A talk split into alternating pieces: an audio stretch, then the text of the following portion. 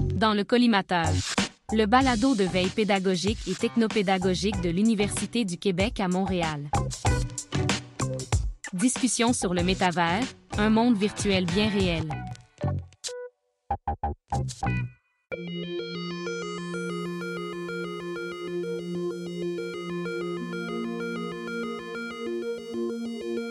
Il faut vraiment qu'il y ait un monde avec lequel euh, on soit en trois dimensions, si on veut, dans lequel on, entre et on peut se promener, naviguer et qui soit persistant.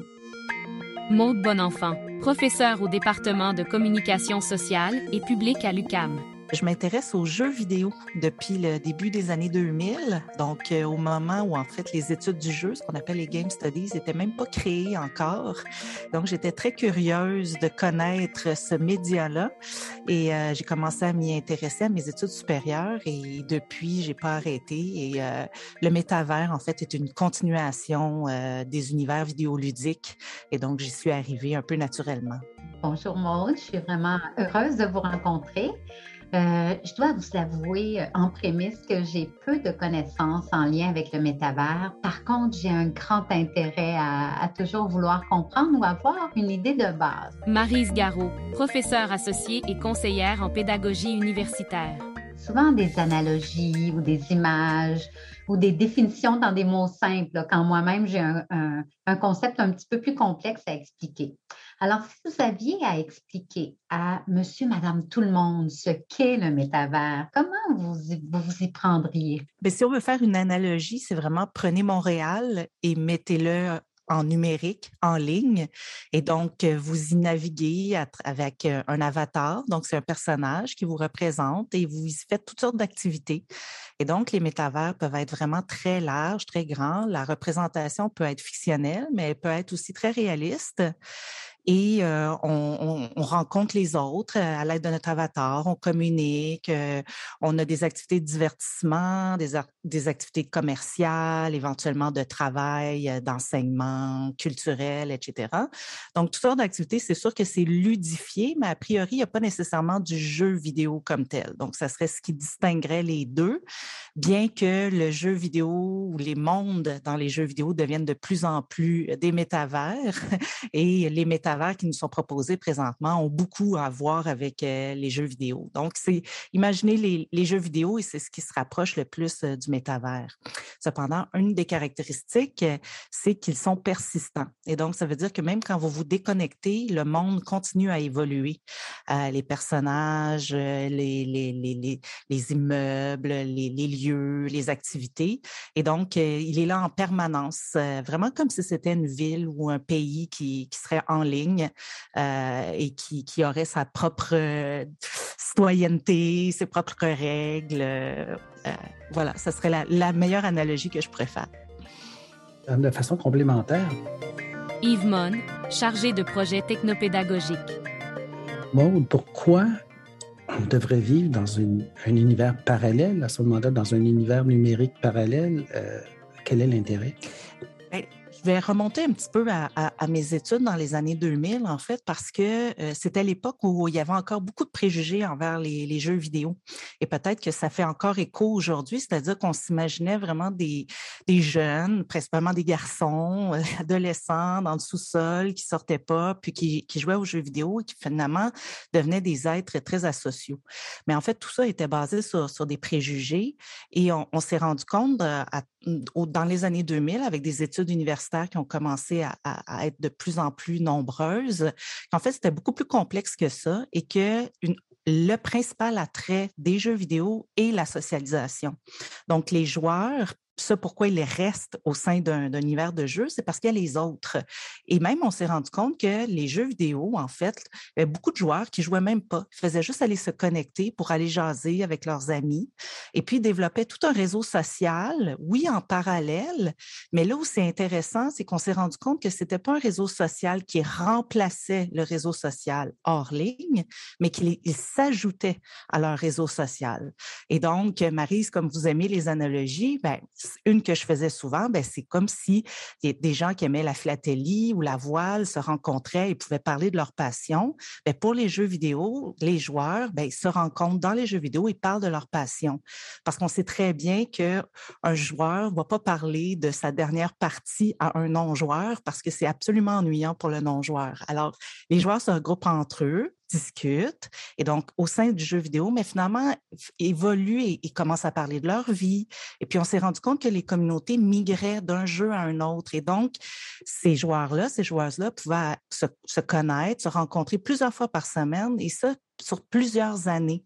Et donc, à un moment donné, il, il y a vraiment des amitiés qui se sont créées, il y a même eu des mariages, toutes sortes d'histoires comme ça euh, qui venaient euh, complémenter la vie sociale. Et on s'est rendu compte que dans la plupart des cas, euh, il y avait une vie équilibrée, c'est-à-dire qu'ils allaient à l'école, ils travaillaient, avaient un, un, conjoint, une conjointe, des enfants, et que le jeu vidéo, finalement, venait complémenter une partie de leur passion pour le jeu, mais aussi de leur vie sociale. Puis c'était le, le principe l'intérêt.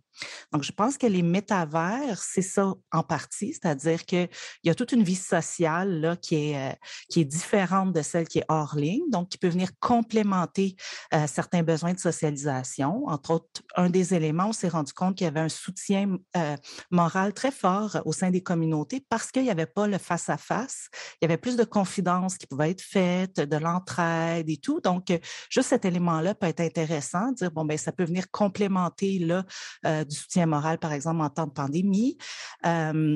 Mais on a aussi vu tout un passage de plusieurs activités qui n'étaient plus possibles hors ligne, dont, dont, des activités culturelles, des pièces de théâtre, des concerts qui ont eu lieu en ligne et qui ont donné accès à des individus qui n'avaient pas nécessairement accès à ces manifestations-là culturelles, mais on pourrait penser aussi à l'enseignement, donc à des cours, à des conférences. Et donc, je pense qu'en termes d'accessibilité, là aussi, il y a un très fort avantage au métavers pour les populations qui sont euh, en région éloignée ou qui ont à mobilité réduite ou qui ont toutes sortes de problématiques de santé mentale ou autres, euh, ben, peuvent là avoir accès à une vie culturelle, éducative sociale, qui va venir bonifier leur vie. Donc ça, ça serait les aspects positifs qu'on pourrait voir euh, du métavers.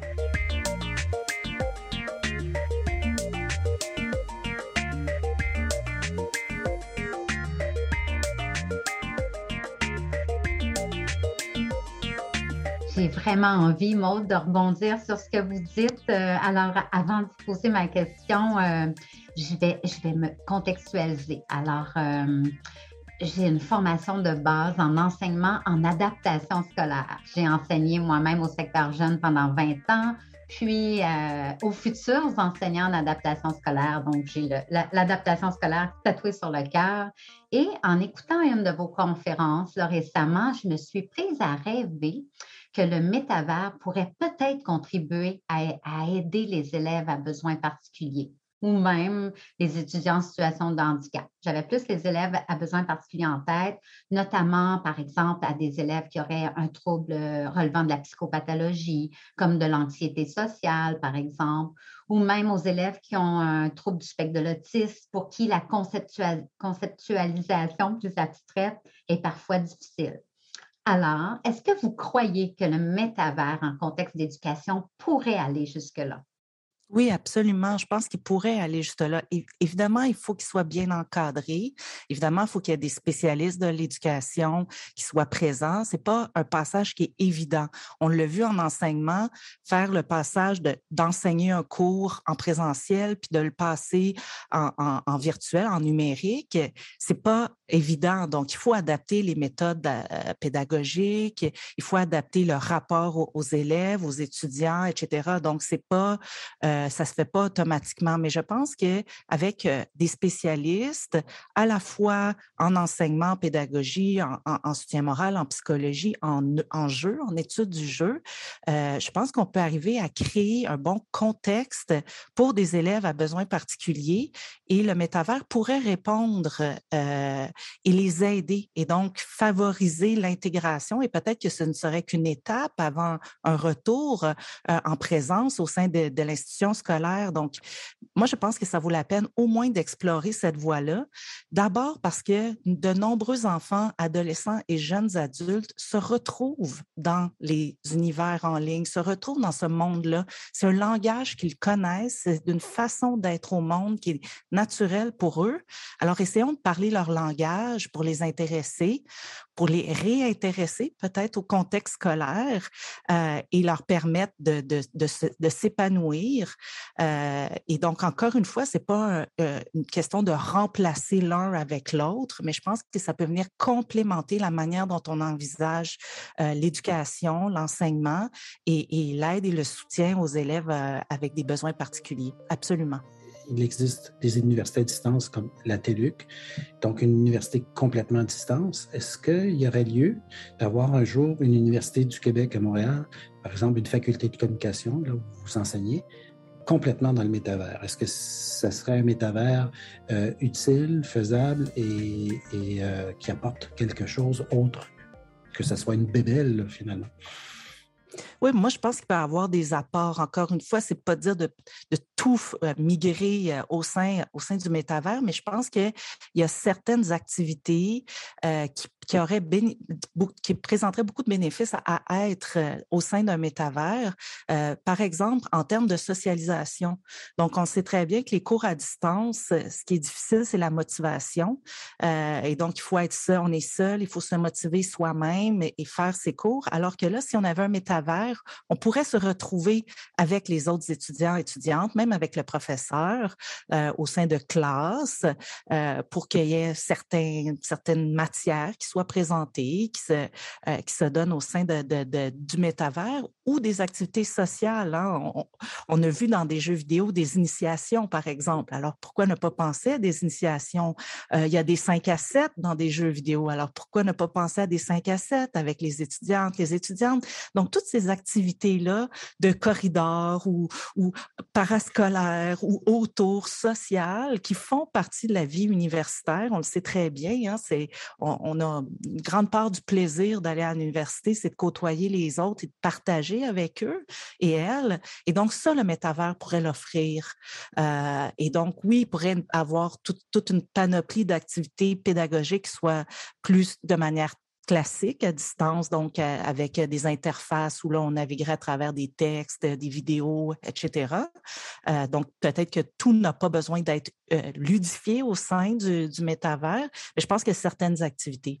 Et d'avoir pignon sur rue, comme certaines universités ont eu pignon sur rue dans un des premiers métavers qui était Second Life. Euh, il y aurait lieu là aussi euh, d'un point de vue publicitaire, on s'entend, parce que on, on serait au, au, milieu de, de, ce monde-là, de ce, ce, pays, cette ville-là, on aurait vraiment notre enseigne. Et donc, d'un point de vue publicitaire pour l'UCAM, je pense que ça serait très bénéfique. Mais là aussi, il y aurait lieu aussi de, de présenter certaines activités, comme par exemple, des conférences. Alors, c'est pas, ce serait pas nécessairement des, des étudiants, étudiantes inscrites à l'UQAM, mais des passants dans le métavers qui verraient qu'une conférence est donnée par tel prof, qui pourrait être intéressé. Et là, ça peut être la porte vers euh, l'inscription à un cours, éventuellement un programme, etc. Donc, il y a toutes sortes d'activités, encore une fois, complémentaires qui seraient pas très difficile à organiser au sein du métavers qui pourrait venir bonifier les, les activités de l'université euh, tout en faisant euh, bénéficier, oui, l'UCAM, l'institution, les professeurs, leur expertise, mais très certainement en premier lieu les étudiants et les étudiantes. De toute façon, ils sont au sein des jeux vidéo présentement. Ils sont habitués. Alors, allons où est-ce qu'ils sont et essayons de leur présenter des activités stimulantes, créatives, en faire de bons citoyens, éduqués. et donc, euh, allons vers où ils sont et essayons de créer des milieux stimulants pour eux et bénéficions ensuite de manière complémentaire, de manière plus traditionnelle de présenter la matière euh, avec, avec des, Zooms, euh, des plateformes comme Moodle, des vidéos, des textes, etc. Là. Encore une fois, l'un ne remplace pas l'autre, qui se viennent se complémenter. Ça tellement intéressant. Moi, pour la personne qui a peu, comme je disais euh, au départ, de connaissances. Et vous venez de me faire découvrir tout un monde qui est vraiment, vraiment intéressant. Vous avez une belle façon de, de présenter les choses, justement pour permettre à monsieur, madame, tout le monde, dont moi, de bien comprendre. Alors, je vous remercie énormément. Ça me fait plaisir. Ben, nous sommes justement très reconnaissants que vous puissiez partager avec euh, la communauté de l'UCAM justement votre expertise, puis nous faire euh, avancer et apprendre là-dedans. Parce que cette génération-là, ben, euh, elle, est, elle est familière avec tout cet univers, puis ben, il va falloir les accueillir effectivement dans, dans, ce genre de, d'univers métavers finalement. Alors, merci beaucoup encore une fois, Maud. Au plaisir.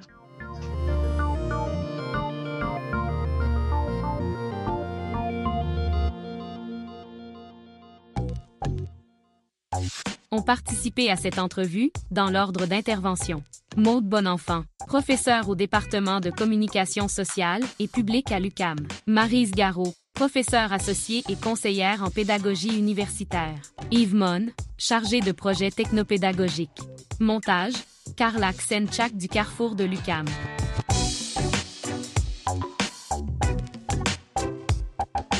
Retrouvez le collimateur sur le site enseigné.ucam.ca et collimateur.ucam.ca.